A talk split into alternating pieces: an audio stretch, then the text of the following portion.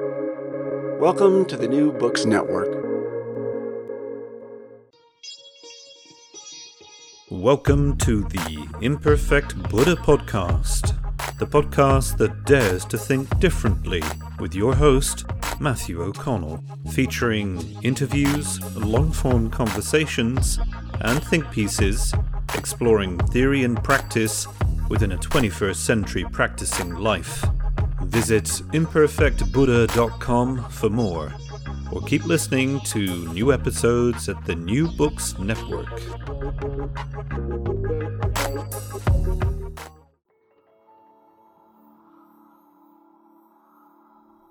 Buenos dias, buongiorno, guten tag. So, we've made it all the way to episode 87, and it's taken us a few years to get here, but hey, some of us have lives to lead, families to take care of, jobs to work at, and social lives to enjoy, and all the rest of it. I recorded this episode with COVID, and that's relevant to the conversation today. Fortunately, I'm fully vaccinated, and therefore the consequences have not been too severe fatigue, a cough, and one day of high temperature. The fatigue persists, and today I'll be getting another swab to find out whether I'm finally negative or not, because it's been two damn weeks. Two weeks! Yes, that's too long, being cooped up back in the house. Today we're interviewing a guest about an interesting phenomenon called conspirituality. Not only is conspirituality a neologism, it's also a portmanteau, which is a phrase I didn't know previously. It actually means a blend of words. Did you know, for example, that smog is one? As is motel. Excuse my ignorance, but I had no idea. It's funny what you don't learn and what you do learn going through the education system, but I guess that word never popped up as important. Conspirituality is, though, for today's conversation, and I'll tell you a bit about my guest in just a moment. For now, I thought it might be useful just to spend a few words on conspirituality itself. Now, I have a personal connection to this world because you might say I was a practitioner of conspirituality in my early 20s, back in the 90s. I didn't realise that at the time, but I was, and reading about it, well, it kind of describes me too. Apart from the far right politics, that never appealed, although apparently it does rather these days. Anyway, a bit of context. The term was coined back in 2011, and it's actually uh, part of a, a sociology paper called The Emergence of Conspirituality. And our guest today is a sociologist, so I thought that was worth mentioning. But what is it? Well, according to them, and I imagine that the definition has enlarged a little since then, it's a politico spiritual philosophy. Wow. Although guess what? Most practitioners of it, or most people practicing it unwittingly, would probably avoid the word political at all costs. Anyway, what is it? Well, it's rooted in the New Age, and the New Age that persists to today. It holds to the idea that there is a secret group somewhere secretly controlling secrets, and secretly, mm, that's too many secrets, but somehow manipulating and controlling everything behind the scenes. That's the conspiracy bit. The spirituality bit, well, that's about humanity going through some kind of major shift in consciousness. If you like, a paradigm shift of consciousness. I'm sure that will sound familiar to some of you too. I can't be the only person who fell into that kind of nonsense back in the 90s. The odd thing about this kind of movement is that it believes that the best way to deal with politics and the messiness of wider society is by waking up. Not in the Buddhist sense of the term, although I'm sure they chucked that in the mix somewhere, but through some kind of new paradigm shift and through people waking up to the true nature of things. God, that sounds familiar, doesn't it? There will be a collective awakening, and everybody, I guess, afterwards will, well, go around picking flowers, smiling, and having lots of sex or something like that. of course, this movement was influenced by the kinds of failings of New Age more broadly narcissism, delusion, ignorance, and disassociation from reality. Yes, I'm afraid that's a big feature of the New Age. So, of course, conspirituality has a core narrative that, well, basically positions its practitioners as being more enlightened and more awake and more wise and knowledgeable than mainstream society. The sheep. The sheeples. And it's interesting because, well, with any good narcissist, the sense of superiority has to be coupled with some sense of persecution. Yes, and of course, those engaged in conspiracies plus spirituality are great believers that they hold to the truth, the real truth, the big secret truth that you don't know. It's kind of amusing, isn't it? And it's kind of sad, and it might even make you angry. I mean, this kind of stuff could provoke a whole range of emotions. Anyway, another feature, if you don't know, is Western esotericism, which apparently is inherently suspicious. So, hey, start putting all those pieces together, and you'll get a sense of where we're at right now.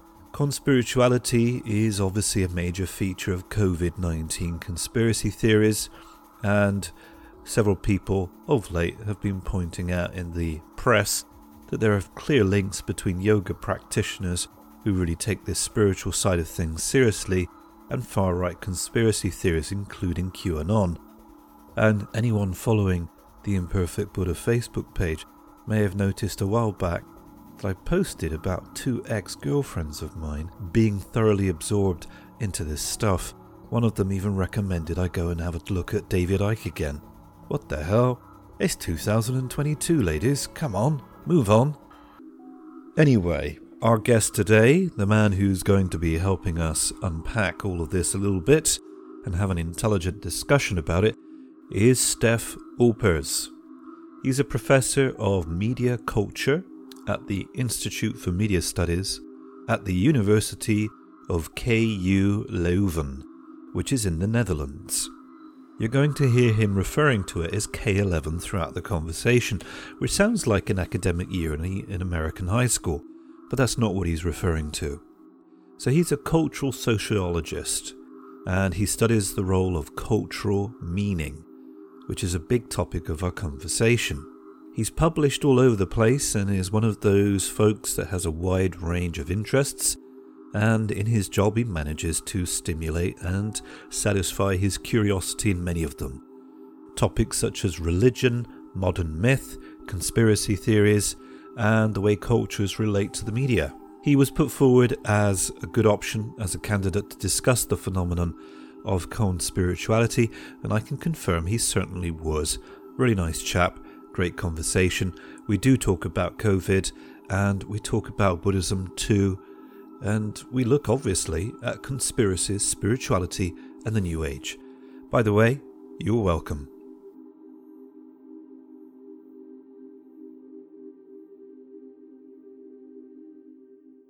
Uh, who is Stef Aupers and what do we need to know about him?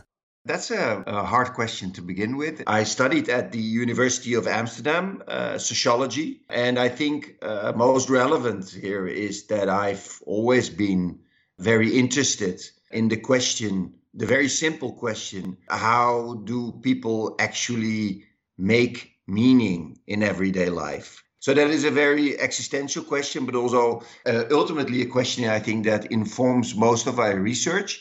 And also as a cultural sociologist, uh, I have been particularly interested in this question uh, since being educated in the 1990s. I saw actually that most of the the grand narratives and the ideologies and religion and all these grand worldviews that used to give meaning to people in everyday life almost routinely were sort of eroding and lost their plausibility. So that made the question how do people make meaning in their lives for me more interesting. And obviously, this also collided uh, with my personal interest in how do I do this for myself?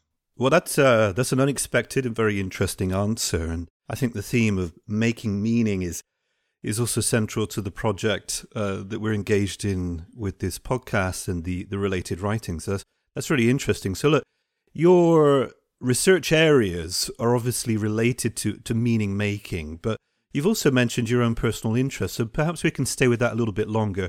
Apart from work and perhaps family, uh, how is it that you find meaning in your life, especially in relation to or this big picture view that you've just laid out, which I think is, is useful for us here, mm. of how many of the grand narratives have fallen apart. So, mm. what's been your response to that? Is it just to explore the kind of strategies that people in the general population are employing to fill that mm-hmm. gap? Or are you involved in some kind of meaning making project yourself? Personally, I'm, I'm, I'm actually not involved in a big large project of meaning making and you know in general i think i have difficulties in believing anything so if i should describe my stance which is half personally and half you could say uh, professionally I generally take an ironic stance in the sense that I'm very, very much intrigued, seriously engaged with what is going on in the world and the worldviews that people hold. But at the same time, it is very difficult for me to totally lose myself in one particular view. And again, I think in my profession, that is really helpful because that's a, a form of uh, a sort of ironical agnostic stance that makes it easier for me to focus on what other people believe and how they make meaning in their everyday life. And I think most of my research is very much about that, whether we're talking about uh, New Age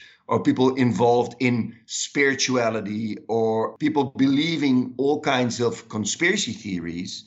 My position is very open. I'm very interested in what they say, how they make meaning in their own lives. So I don't know if this helps. I don't know if this explains, but if I would sort of characterize my my my personal view, I'm not investing in big, large uh, worldviews. I, I basically derive meaning from looking at the world and being engaged with the worldviews of other people, if that makes sense.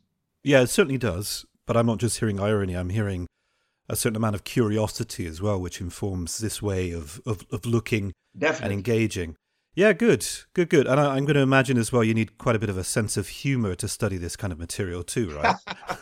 that's another way of, of putting it. I mean, but it's true. I mean, that's perhaps also it's interesting that you're saying that because it's it's also. I mean, I'm fascinated by the uh, the eccentric uh, and also, I'm fascinated by things that seem at first sight very bizarre and absurd.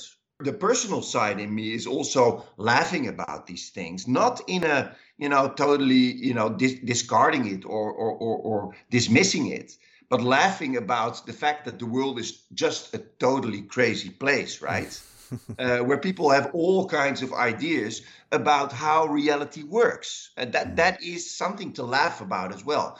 But at the other end, I take that very serious because ultimately people can do nothing else than imagine reality as it is, right? So I'm interested also seriously uh, in the imaginations that people have about the world around us. And these can be spiritual imaginations about nature, uh, or they can be also more political imaginations that are more related, for instance, to conspiracy theories.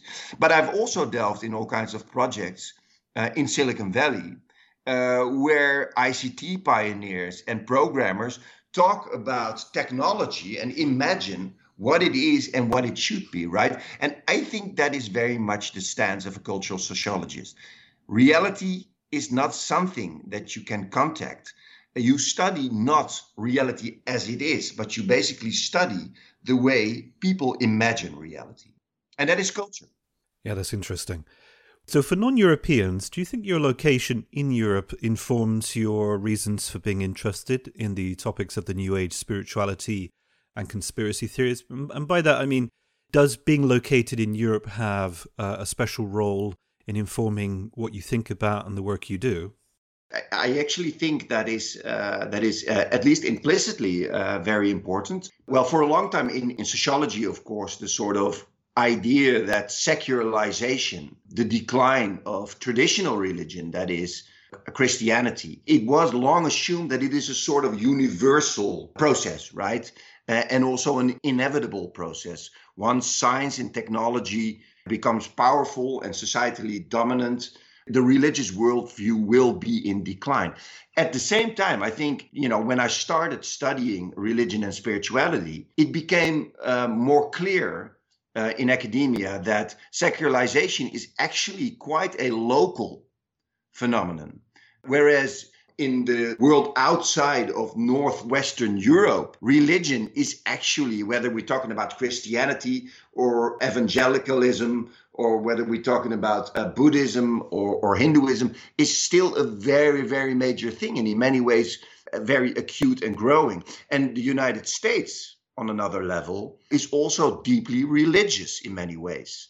So, in that sense, uh, Northwestern Europe, where I'm actually part of, and particularly the Netherlands, is a particular uh, location. Where, for instance, in the Netherlands, you see we are one of the most secular countries in the world. If you look at the, the decline of church visits since the 1960s, nowadays it's only, say, 15 to 20% of the people that consider themselves religious in a very traditional sense of the word. So, this puzzle of what people do when they leave the churches, the Christian churches, and if and how they relate to something that we call the sacred or or the spiritual or the divine or uh, the metaphysical has become a very acute thing, particularly in Northwestern Europe and the Netherlands. So I think to a certain extent, my, the, the, this is what intrigued me all along. What do people, when they leave the churches, will they become atheists?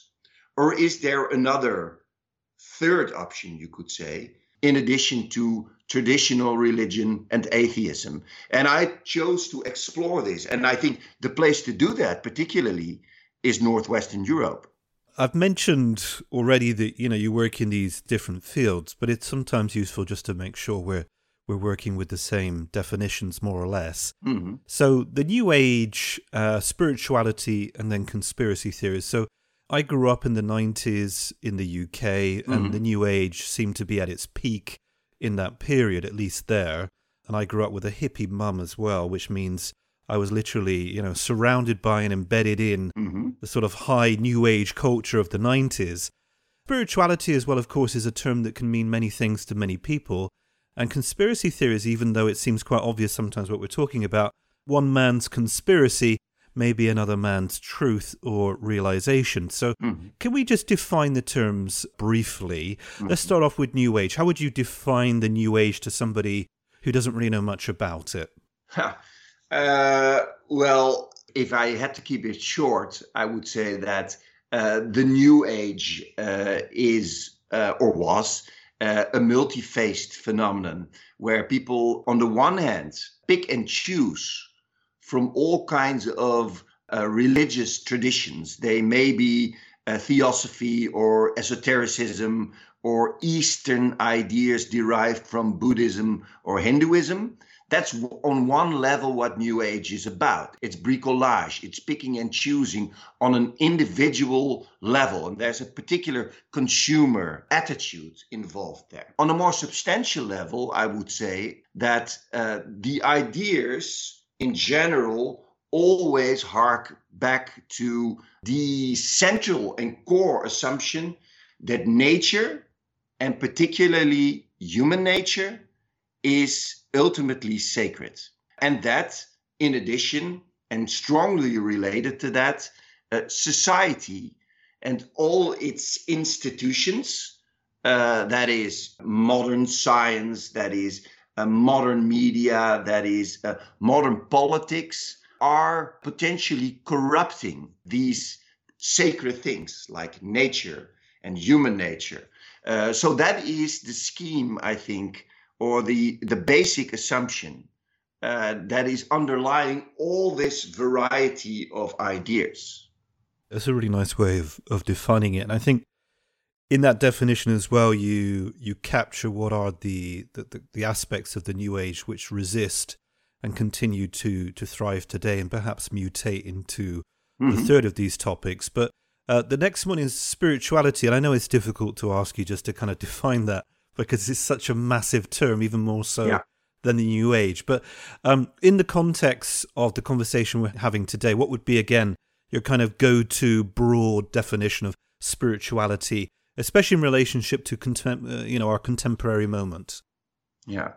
Well, I would st- still stick generally to this this idea. I mean, obviously there mm. is also a lot of quantitative research demonstrating that uh, indeed there is a third position that people uh, who are not traditionally religious or a- atheists are very much open to all kinds of spiritual things. You know, there's the whole idea of believing without belonging uh, not belonging to a particular church or chapel or a religious uh, tradition, but at the same time believing in something. I mean, that is the most general and perhaps overly vague definition, like somethingism. In, in the Netherlands, we say ietsism, believing in something without having the uh, inclination to define it. Uh, more specifically, I think if you open up that box of people believing in something, I think you really find the idea again uh, that the spirituality, that the the metaphysical, that uh, meaning is ultimately uh, hidden in nature and particularly human nature. So I think that very much collides with what I uh, refer to as the core of New Age thinking. Great, and I love I love that word somethingism, which I've never heard before. So that, that's great. Okay, so look, um, conspiracy theories. So obviously, remains a hot topic because of COVID, mm-hmm. yeah. and I've got a question later on about that specifically. But um, rather than just ask for a definition, how about this? What what makes a conspiracy theory a conspiracy theory and not just a suspicion ah. about hidden activity taking place? Yeah, that is that is immediately obviously a very very difficult question because it's really difficult uh, to delineate the distinction between indeed being uh, being highly skeptical about everything and uh, being paranoid uh, in a pathological sense, uh, or making a distinction between, uh, on the one hand, for instance, neo Marxist critical ideas about what modern capitalism, evil modern capitalism, is actually doing with individuals and society mm. uh, which is a legitimate academic tradition. And on the other hand, conspiracy theories creating ideas about a malicious group of people or structure uh, threatening society and individuals. So that said, it's difficult to demarcate. One key difference, I think, is that conspiracy theories are always about a small, elitist, invisible group that has particular intentions, conscious intentions to uh, ultimately damage society and particular individual. And another way of, of defining, and I like this way of defining conspiracy theories actually, is uh, saying that whereas, again, there's so much diversity in the field, varying from ideas about the Illuminati, shape shifting aliens, uh, a cabal, or whatever. Every conspiracy theory starts with three questions. And that is, uh, first of all, who is really in power, right? Who has the power? Uh, and the answer is always it's not the people we think that are in power. Secondly, where is this power situated in our society? which is a difficult question for conspiracy theories, theorists even, right? Because it can be anywhere. It can be in all kinds of institutions. It can be in pharmaceutics. It can be in the media industry. It can be politicians. It can be a coalition between these. It can be Russia. It can be China. It can be situated everywhere. So, who's in power? Where is power situated? And thirdly, what are the implications? You know, the, the malicious uh, intentions and the problematic implications of these groups in power. These are ultimately the three questions that every conspiracy theory addresses. So, this is another way of defining it, I would say. Mm. It is a more sociological uh, uh, uh, definition as well. And that's pretty helpful, actually. And those, those are good questions for people to, to think about more broadly, aren't they? Because they don't just relate to the topic of conspiracy theory, but they become a means for engaging critically. Exactly. And that is why, personally, I think this is a, a good working definition. Hmm. Perhaps now I'm getting too much into the sociological mode. But the point here is that these are the type of questions that we all ask about society, right? It is not the type of questions that only conspiracy theorists ask. Uh, everybody uh, asks these type of questions: Who's in power? Uh, where is power situated? And what are the implications? And this is a nagging question that we increasingly ask because society has become overly complex and power, in essence, has become totally opaque also to, let's say, highly educated, well thinking, intellectual people reading, you know, all kinds of stuff. It has become a very difficult issue to determine who is in power. Uh, where it's located and what the implications are. So, this is at the same time one of the sociological uh, reasons why conspiracy thinking and why conspiracy theories are flowering all along, right? Because mm. this has become one of the key questions that we all ask. Yeah, interesting. Um, and as you were talking then, I mean, you were describing complexity and, uh, and, the opacity of the situation. And it, if we come to the next question, part of the answer might be that conspiracy theories and the new age end up becoming coping mechanisms, mm-hmm. right? And that relates to the point we started with today, which is meaning making. Mm-hmm. How generally do conspiracy theories and New Age spirituality come together and resonate with each other? Well, that's a, that's a good question, and I think there's quite a lot of discussion about that, and there's also a lot of conceptualization going on. And I think the key concept that people nowadays in academia use to to describe this fusion of New Age spirituality and uh, conspiracy theories is the, the concept of conspirituality. Uh, Ward and Voas, in an article, I think in 2011, referred to this as the concept to describe this fusion that we see all along. I think uh, regarding your question, I, I, mean, how are they related? That it's more important to see that on an empirical level, uh, we see uh, that a lot of people investing in conspiracy theories nowadays, conspiracy theories about the government, conspiracy theories about the medical industry, conspiracy theories about vaccination and corona or COVID, they are uh, coming from a spiritual, new agey uh, milieu in many cases. Uh, so ultimately, the, the question is why is that the case? Why is there this connection? And I think that uh, Ward and Voas don't really address that question. And I think it actually aligns with what I said earlier or how I defined spirituality.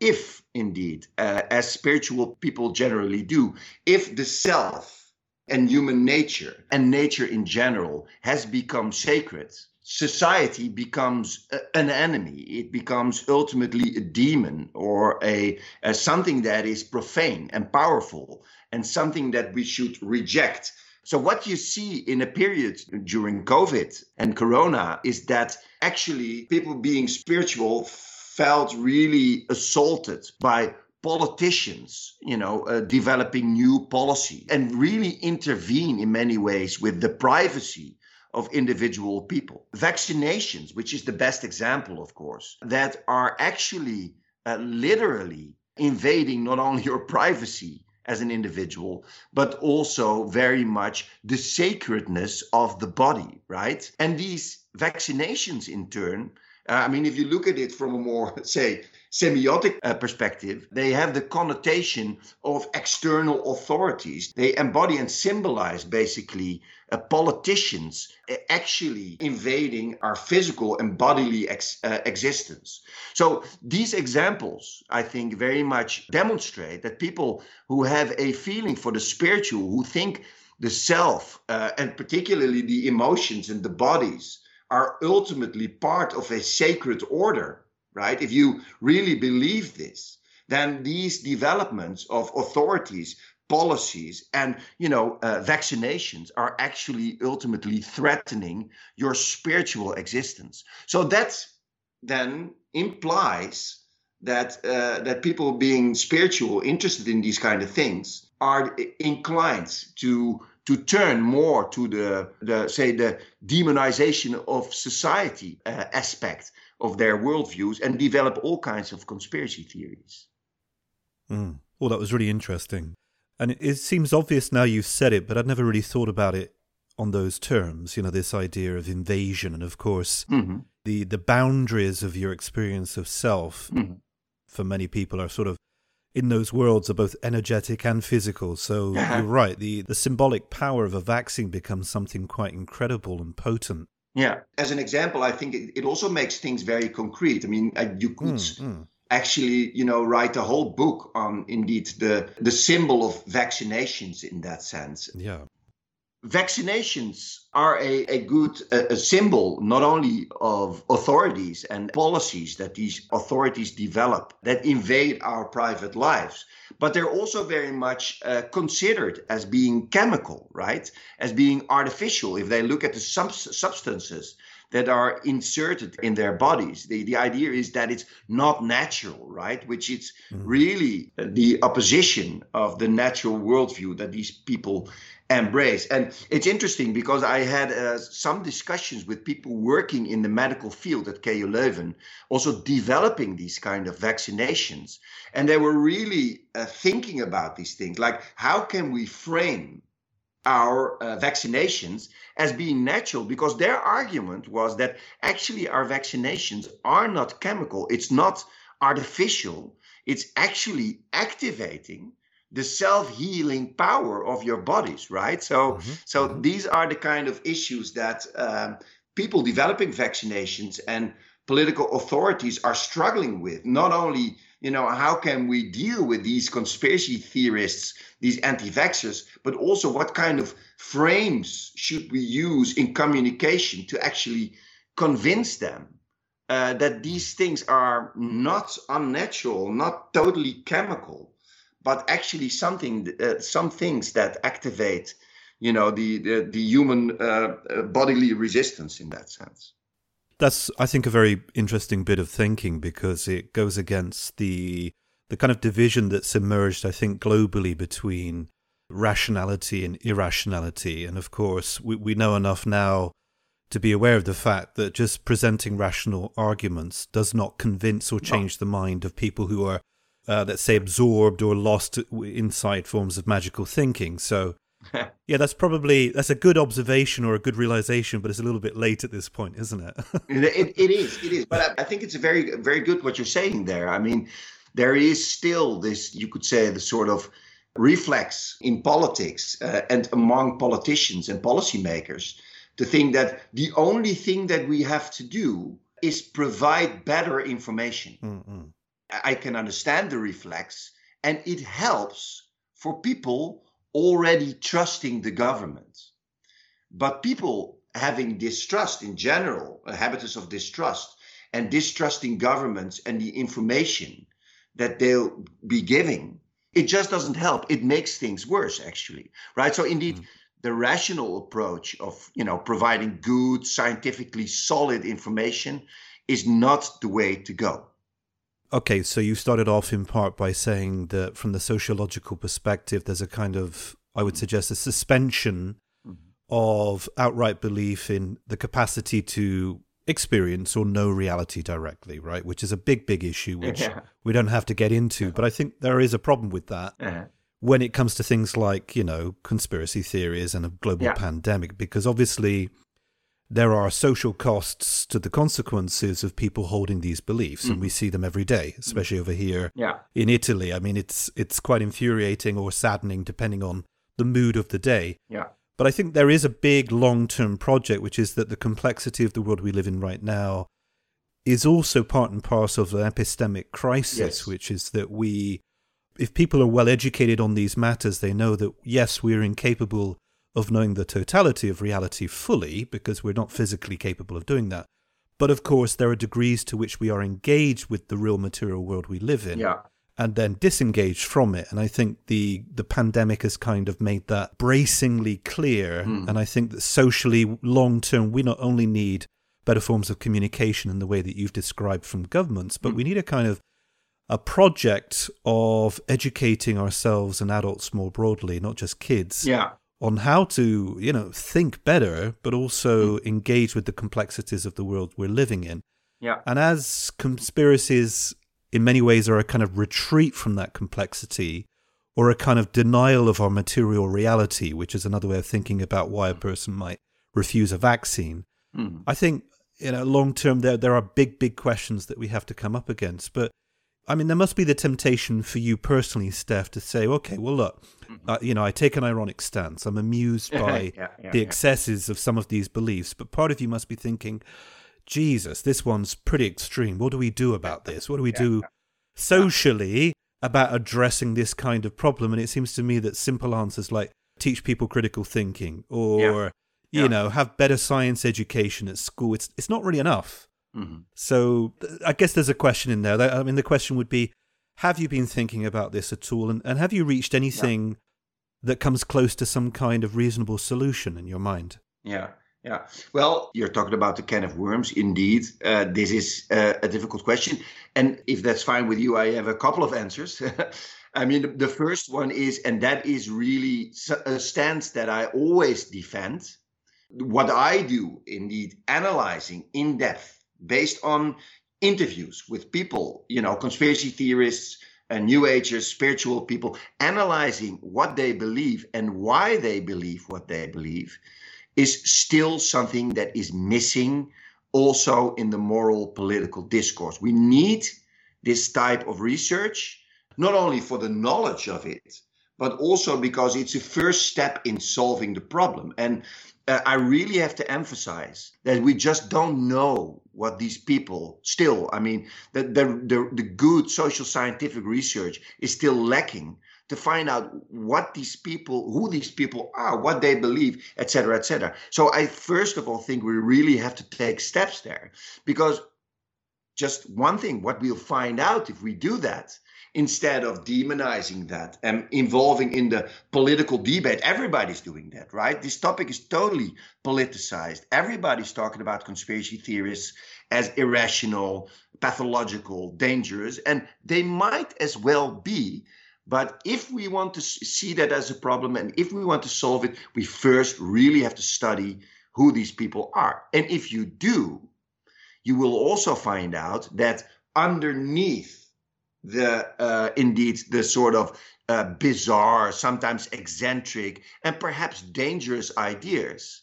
Uh, there are actually people uh, that have all kinds of forms of distrust uh, that we should understand and recognize right? So i'm not saying here that we should you know pay attention to all individuals but at the same time we should also also the governments and and in politics people should look where this distrust comes from. I mean in our sample just to make it empirical in our sample uh, of say dutch conspiracy believers like uh, one of my phd students uh, Jaron Harambam wrote a wonderful book on conspiracy theories in the netherlands and we found out in the research that you know most of these conspiracy thinkers are actually they had traumatic experiences not on a personal level but in an a, encounter for instance with an authority. People for instance losing their child in hospital uh, where the doctors were not admitting their failures were covering up one another other people encountering problems with you know there are all kinds of these things that happen uh, and then people start to generalize their uh, uh, their trauma, basically, uh, etc. Et so this is also something we really have to look at. That is one. But secondly, taking a political stance and being moral in this sense, we only uh, attain the the exactly the opposite of what we want, right? If we uh, say you are crazy, if we say you're uh, uh, irrational, we're drawing symbolic boundaries and we put these people indeed in a box of you know deviants. And you know all sociological studies demonstrate that this is not the way to go. This type of labeling only uh, makes them dig deeper in their deviant positions right? So indeed seeing who these people are what the different motivations are where they come from and then based on that um, develop a more precise and a more target oriented policy would be a better way, I think, uh, in that sense. That said, obviously, there are some branches in conspiracy thinking that become overly problematic, right? I mean, it's particularly once people start to act upon their ideas, when people start not to vaccinate their children, if people pick up weapons, etc., etc. Still, and I want to emphasize this, these situations are rare, right? I mean, uh, extremism uh, in that sense is still quite rare. On a broader level, and you talked about this in terms of you know the epistemic problem underlying it which is you know what information should we trust and what information should we uh, debunk? That is definitely a big underlying social issue uh, that is not easy to solve in that sense. Mm, yeah. Another thought that came up uh, while you were speaking just this this core issue of trust and distrust mm. because obviously if the meta view today of the conversation is about this issue of meaning making, mm-hmm. then obviously where meaning lies is a profound relationship with trust. Yeah. Mm-hmm. You also made me think of some of the ancillary functions of the religious institutions, mm-hmm. such as the church. Yeah. One of those elements which is often downplayed in discussions of atheism and belief. Mm-hmm. Yeah. And certainly, I think that's another feature of our contemporary world that we've lost the kind of context within which people can locate their concerns or their experience of, yeah. of that, say, mild trauma, right, yeah. within a kind of religious worldview that, that assigns meaning automatically to what they're going through. And yeah, again, these are big, big questions, and I don't want us to keep opening more, more cans of, of worms. Another thing is that these conspiracy theorists, you know, although they, they develop ideas that might be really problematic uh, to mm-hmm. the perspective of many people, and including my personal perspective often mm-hmm.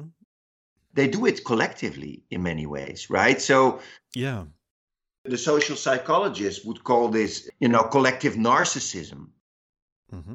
that to a certain extent if you have the idea that together with other people uh, who feel alienated that you're uncovering a secret is very powerful in terms of creating, you know, a form of collective effervescence. Mm-hmm. It is very powerful in creating a group, which I, I totally agree, which might be even more, you know, from a moral perspective, more problematic because these are then not individuals, but they mm-hmm. are actually a group. And these groups, you know, obviously we have all these words like uh, filter bubbles and echo chambers on the internet, these groups are actually loose, but at the same time quite powerful. So that's the thing. I mean, meaning making also amongst conspiracy thinkers and people in the spiritual milieu is a collective thing. And I think conspiracy theories are very much part and parcel of that. Good. That's a good good thing to add on there. But uh, uh, another thing that comes to mind is this idea of being disembodied mm. alienated and isolated. And, and this relates in part to another area of your work, which is uh, video games. Mm. And online culture. It seems pretty obvious to me, but maybe I'm wrong, and maybe you have something to say to this. Mm. That being disembodied, being alienated, and being isolated in your own kind of space of, of the home mm-hmm. most likely amplifies the extremes and the willingness to kind of sign up to pretty outlandish beliefs. Yeah. I mean, COVID obviously and lockdowns everywhere uh, seems to have amplified that as well. But yeah, I wonder to to what degree the sort of disembodied nature and the, the hyper real tendencies of online life have amplified all of this, both in terms of uh, spirituality and conspiracy theories. Have you noticed anything in that regard? It's very interesting. Actually, at this moment, I have a few students uh, who are writing master theses on the topic of gaming uh, in times of corona and they are mm. actually finding exactly a sort of opposite position here where mm. uh, where people um, and this is very much in line with what i said before this where where gamers are actually uh, using games as platforms uh, where they are uh, finding their social capital, where they're bonding with friends, and they're bridging actually with strangers. Indeed, you know, admitted in a, you know, disembodied form, but it is a way to connect uh, in a very intimate sense sometimes, right? In terms of disembodiment, yes, perhaps there is this tendency. And, you know, you can add that up actually uh, to the whole phenomenon of uh, COVID and taking a physical distance to one another, right? Uh, which is obviously something that we have to do. Uh, but in terms of leisure and amusement, most of the stuff that we do is disembodied embodied stuff, right? Young people not being involved in sport, playing rugby or football or whatever, and you know, love being online. Well, that's the tendency of disembodiment. But I want to refute the argument that it feeds the loneliness of people. Because I actually think, I mean, if you look at games and gaming, it is quite impossible to say that people are isolated, sitting in front of their screens in a lonely world. It's actually a world brimming with collective effervescence here. So that's a double answer, I think. Disembodiment, yes. And indeed, that's a trend that goes beyond games and has to do with indeed virtualization, uh, simulacra and simulations that are ultimately everywhere and where indeed virtual reality uh, that is now on the threshold is pinnacle of that. That might lead to disembodiment but at the same time a very social environment that we're developing Mm-hmm. Okay, great. So um, I've got a couple more questions for you, mm. um, and I'd like to return slightly mm. to this sacralization of the self. Yeah. As something called the spiritual turn, which again are, are features yeah. I've, I've found in your research. So, can you talk briefly about the, the spiritual turn? Um, what is it and why is it important? Uh, the spiritual turn is basically the turn from a traditional religious worldview, uh, generally in Northwestern Europe, a Christian worldview where people visit churches and go to chapels and read Bibles, to a position that is not atheist but spiritual, uh, where people find indeed spirituality and meaning in all kinds of traditions from the East and West that have been more, say, countercultural and esoteric indeed in, in Western culture for a long, long time. And indeed, where a sacralization of nature is one of the key features. The spiritual turn, in effect, is sociologically speaking, uh, is the fact that people in Western societies are increasingly coming into that position. So, for once, we did quantitative research, say, in uh, I think 14 countries in Europe where it was indeed very clear that those countries uh, where people left traditional churches the most, spirituality was most significant there, right? So in, in, in Portugal and Spain, and the southern parts of Europe, there is less spirituality than, say, in the Netherlands, the UK, and in Sweden, to give an idea. But in general, uh, you know, spiritualization is also Easternization, as Colin Campbell uh, in his book, The Easternization of the West, would argue. Uh, you find it in on all kinds of levels. Uh, you know, on an on a cultural level, where people are uh, investing not only anymore in uh, traditional religion, uh, but more spirituality, spiritual worldviews from the East, say Taoism, uh, Hinduism, and Buddhism. you see it basically on the level of health, where people are no longer only focused on medicine uh, developed by science, modern science, Western science, chemical stuff, etc., uh, etc., et but are increasingly interested in holistic health, right? Whether that is yoga, whether that is uh, Tai Chi, whether that is um, uh, all kinds of nature oriented ideas.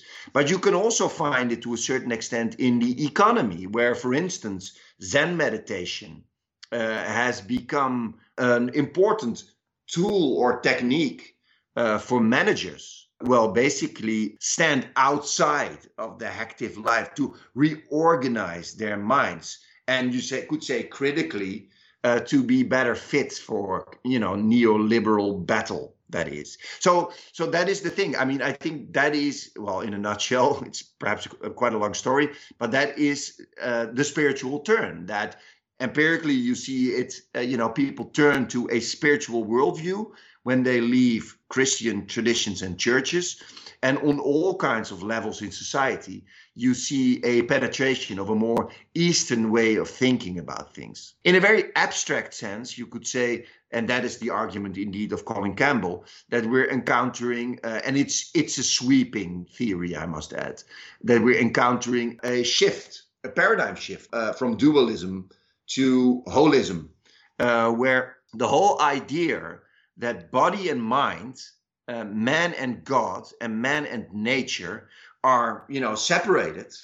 Uh, is something that we are increasingly critiquing and complementing with all kinds of holistic Eastern esoteric worldviews in that sense. So that is perhaps an extra uh, an extra explanation there.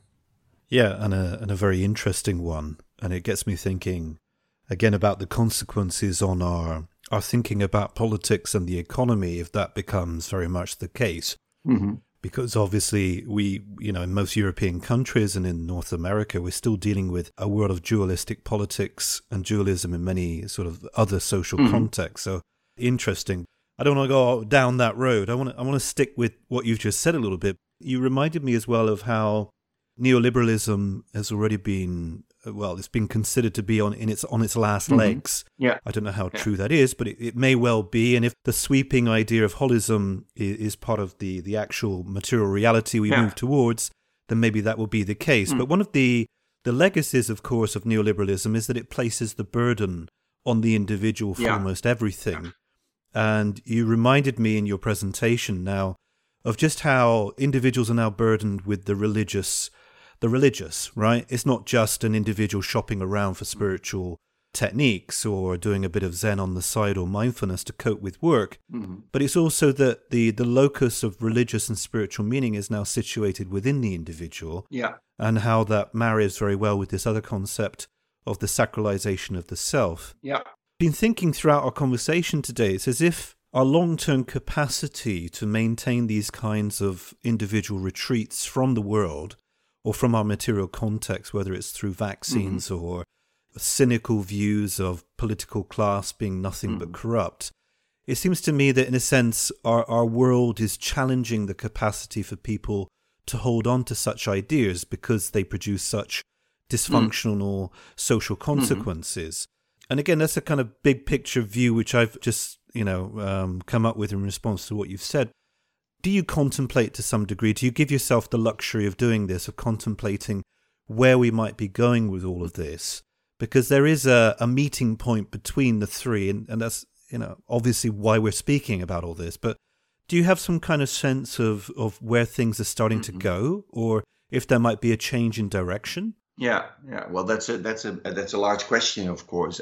I, I will stick a little bit to the sacralization of the self in that sense. Okay. I, yeah. Uh, or or spirituality. I think I think there's a double side to that. On the one hand, you could see there there are trends within spirituality uh, that are a counter force against, say, the neoliberal view that is a particularly the holistic variety of it, the, the ecological concern, uh, the idea that we are indeed asking too much of the earth and that we're exploiting the resources and that modern capitalism is basically a problem in this right? This is definitely something uh, one of the wings you could say or one of the currents or one of the aspects of modern spirituality. And perhaps it's the most political aspect of it, right? So that there is a counter tendency there that you see it infuses many ideas of young people nowadays when they think about about the earth, when they think about modern capitalism, when they think about the disturbance of the uh, distinction between private life and working life, all these kind of things are very much in, infused by these by his critique on capitalism and the critique that modern society, you know, has a dynamic of its own that we have to stop. On the other hand, the spiritual milieu is definitely a confirmation or even a celebration of neoliberal thinking in the sense that the sacralization of the self as we see it in the new age or in spiritualized in spiritual milieu uh, is really well making not only the individual sacred, but also making him or her responsible for everything there is in the world, right? So that is almost the definition of neoliberalism. The most critical views are really about, for instance, New Agers, uh, like Louise Hay, I think, did in the 1990s, but also Shirley MacLaine, who are, for instance, saying if you have cancer, that is not arbitrary. That is no coincidence. That is not just a physical illness. It's just a mirror of you, your own individual way of thinking.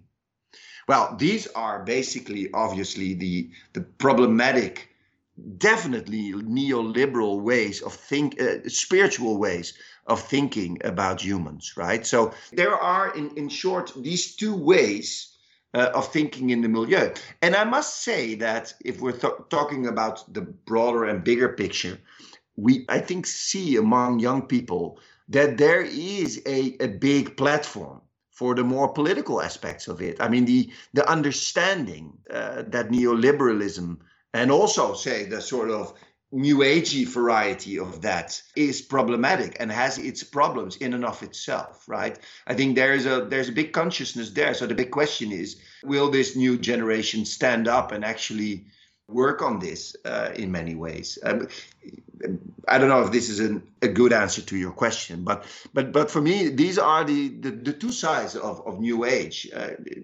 uh, the neoliberal side and the resistance against it yeah, no, definitely interesting, and I like the fact that you folded the the neoliberal back into this sensation that many young people have, and, and which of of course is leading to a lot of stress and mm-hmm. you know psychological instability and difficulty. Exactly. This idea, yeah, that they are you know the cause or the the responsible member of something which is obviously way beyond both them and what they could possibly do. But it, it is interesting. Very interesting. I think it's important also because I think particularly, you know, people working from sort of grand theory, there's always the tendency to sort of reduce a culture or history or even the future to one sort of narrative. And I think I think at the moment, yeah. particularly uh, it's quite difficult to say which of the narratives will is dominant because we, we see all these kind of developments. We see that young people are you know sharing things are thinking in terms of recycling commodities instead of buying new ones.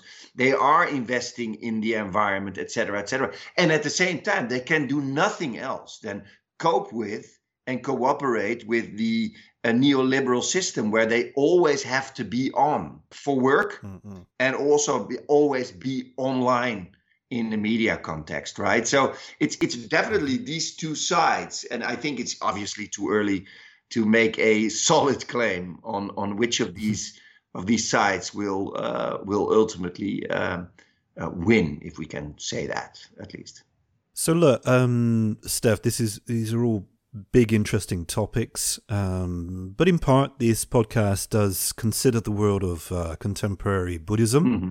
although quite eccentrically, I might say. I saw that you've also been involved in a project called Secularization and Religious Play, and perhaps that will play out, let's say, in part of your response to this question. But uh, thinking about the themes you've been talking about today, to what degree do you see a relationship between our current moment um, within these themes and Buddhism? Uh, do you see much beyond, let's say, the Zen you mentioned, or something like mindfulness? And if so, do you see any relationship between the kind of what what should be a contradiction, but of course it's not, between the sacralization of the self and something like mindfulness practice, which comes from Buddhism? Mm-hmm. Um, hmm, let's see how I'll start this this difficult issue. One of the things uh, that are interesting to me studying spirituality in general. And I think, uh, well, Buddhism or meditation uh, are also part of that, is that there is a distinct uh, epistemological difference uh, that you'll find in these currents. So, uh, and I'm very much interested in this issue. There's always, if we talk about religion and spirituality, people are always inclined to think in terms of you either believe something or you don't. This is the sort of typically modern dichotomy uh, believing in religion or religious ideas or not believing, being an atheist. And I think whether you're talking about spirituality and New Age or Buddhism and Zen meditation, epistemologically speaking, it's uh, more about experience, right? Uh, about experiencing reality and getting away with all these thoughts, desires, longings, etc., etc., which is to a certain extent, I mean, the whole idea of that's the way to step away from suffering is one of the key issues. And I'm definitely not a specialist here. Uh, I guess of of Buddhism. That is what I like about it uh, is that it provides another uh, epistemological venue to experience enchantment and meaning in that sense. Uh, so that is one of the reasons why I'm interested in Buddhism and and also in in Zen meditation and, for instance, mindfulness. So one of the uh, articles that we actually that we actually wrote quite recently, a few years ago, together with two colleagues, uh, is very much about how practitioners, for instance, of mindfulness are always so strongly in making clear that what we're talking about here is not religion right? It, it has nothing to do with religion. They want to purify it. They want to distinguish it from its religious connotations. And even very specifically in many ways they also want to distinguish it from uh, the concept of spirituality or New Age, right? Because New Age is, from this perspective, also often seen as a dogma or a doctrine and something that people actually believe in. I think there's a lot of uh, there's a lot of effort, uh, rhetorical effort. Uh, if you talk and interview people uh, interested in in mindfulness, to demonstrate that it's actually just a technique that is totally secular and hence compatible with all kinds of secular, profane activities in that sense. And the ultimate thing is experience, right? I mean, once, as long as you say that things are about experience, it cannot be about belief. And it's, it's not about belief, it's not about religion. So this epistemological issue is very interesting here. Yeah, there's also a political element to it, and I don't mean in terms of political parties, but a kind of navigation mm-hmm. of the complexities of, of engaging in a practice which has meaning, of mm-hmm. course, which they're trying to deny to some mm-hmm. degree. Mm-hmm. Yeah, right? that's that's an interesting. Yeah, if you know anything about the, the history of mindfulness, you know it's uh, you know it is Buddhism. Uh-huh.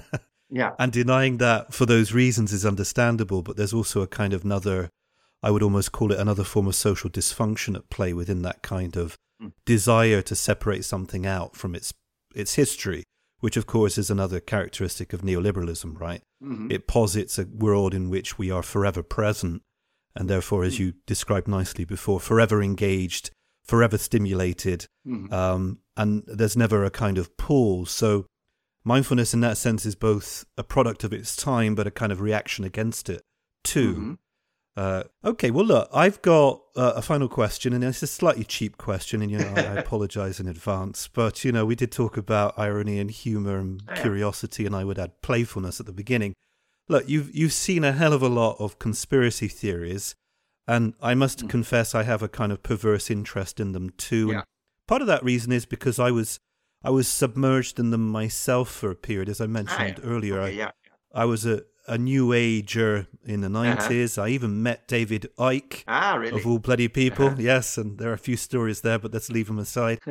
What's remained for me is this kind of perverse curiosity about it. But mm. I just wonder, Stef, do you have do you have a favorite conspiracy theory, or is there one in particular which uh, stands out in your mind as always, you know, uh, provoking a smile when you think about it? I think I have two conspiracy theories that I'm always interested in.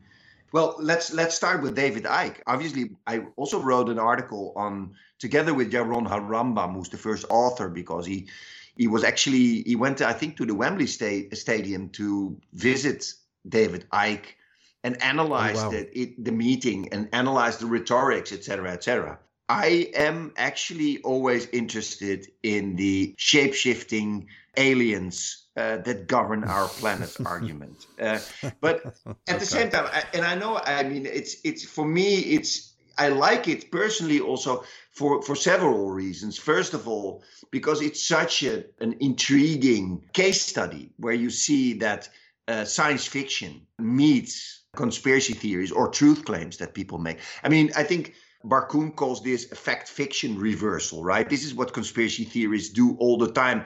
And David Icke is a very good example uh, of this how he collides and brings together all kinds of material, but particularly very much a sci fi story, and turns that into a theory that is indeed hilarious, exotic, and interesting in that sense. And I cannot avoid saying some sociological things about that.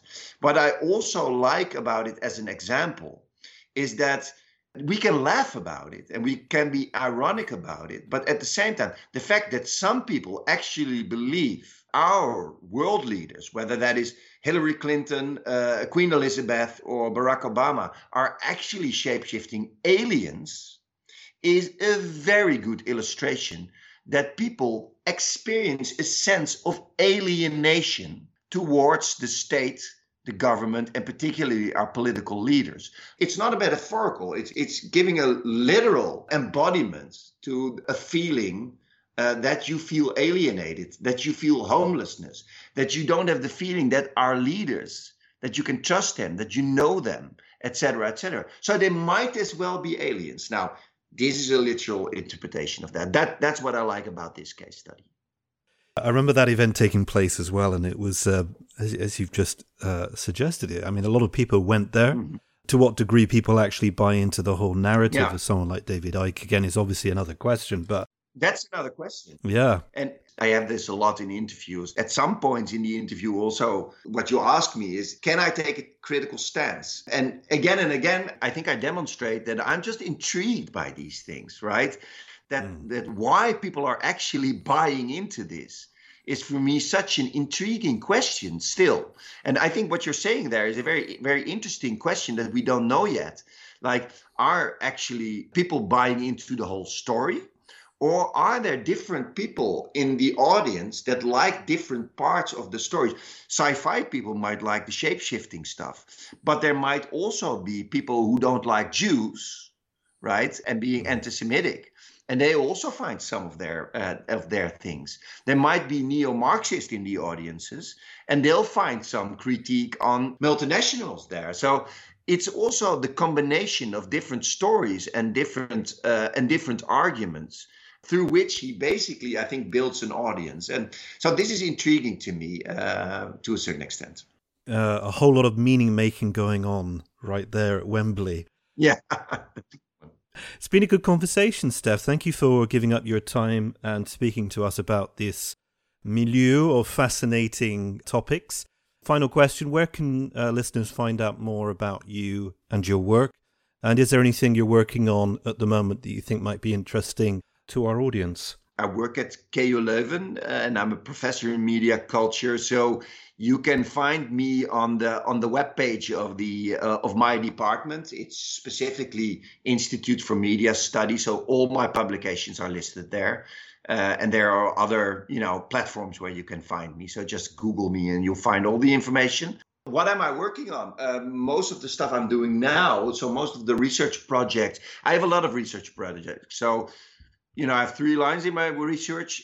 The first is game culture. Uh, the second is artificial intelligence uh, and and the way people deal with artificial intelligences in everyday life. Uh, and the third one, which is at this moment in time the most dominant line of research, is uh, conspiracy theories on the internet. So I have a project on uh, YouTube clips on conspiracy theories, the way they're produced, the way they're consumed. Uh, I have a project on conspiracy documentaries on the internet, like Plandemic, for instance. Uh, I hmm. have a project that is more ethnographic on online uh, conspiracy communities on the internet to get more grip on whether and and whether there's these are really echo chambers and filter bubbles uh, and if there mm-hmm. are implications to offline life. So there are countless projects that I'm actually working on at the mm-hmm. moment. So uh, busy times. okay, well, Stef, look, great. Um, it's been good talking to you, and thank you for coming on the Imperfect Buddha podcast. Sure. Thanks a lot for the good questions and the nice conversation.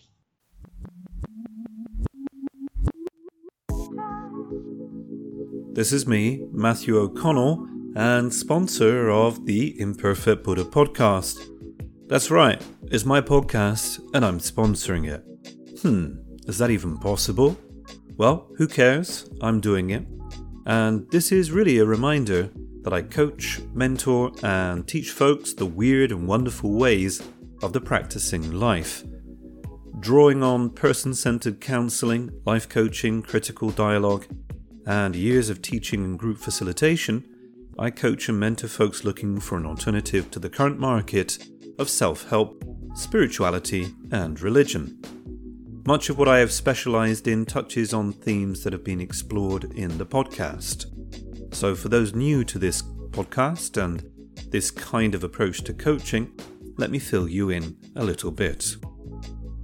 I use post traditional tools and tools taken from the world of non philosophy and non Buddhism and my own experimentations with both. Most of the clients that come to me through this podcast are current or ex Buddhists, ex spiritual types, and those cautiously approaching practice with a view to keep their intelligence and critical faculties intact. If you are an intellectual hiding your desire for something along the lines of a spiritual practice, yes, the scary quotes are out there, don't be shy, come on out of the closet and be proud. We'll find a way to make it work that you don't need to be ashamed of. Seriously, I mean it. I work with traditional coaching and counseling methods too, as well as meditation. And for the more adventurous folks, I can offer shamanic tools, well, they're really neo shamanic tools, and concepts, and something akin to a practice rooted in a reconfiguration of our relationship with the natural world, minus the romanticism I offer a sliding scale, so whatever your economic status, if you're genuinely interested in upping your game, money should not be an obstacle.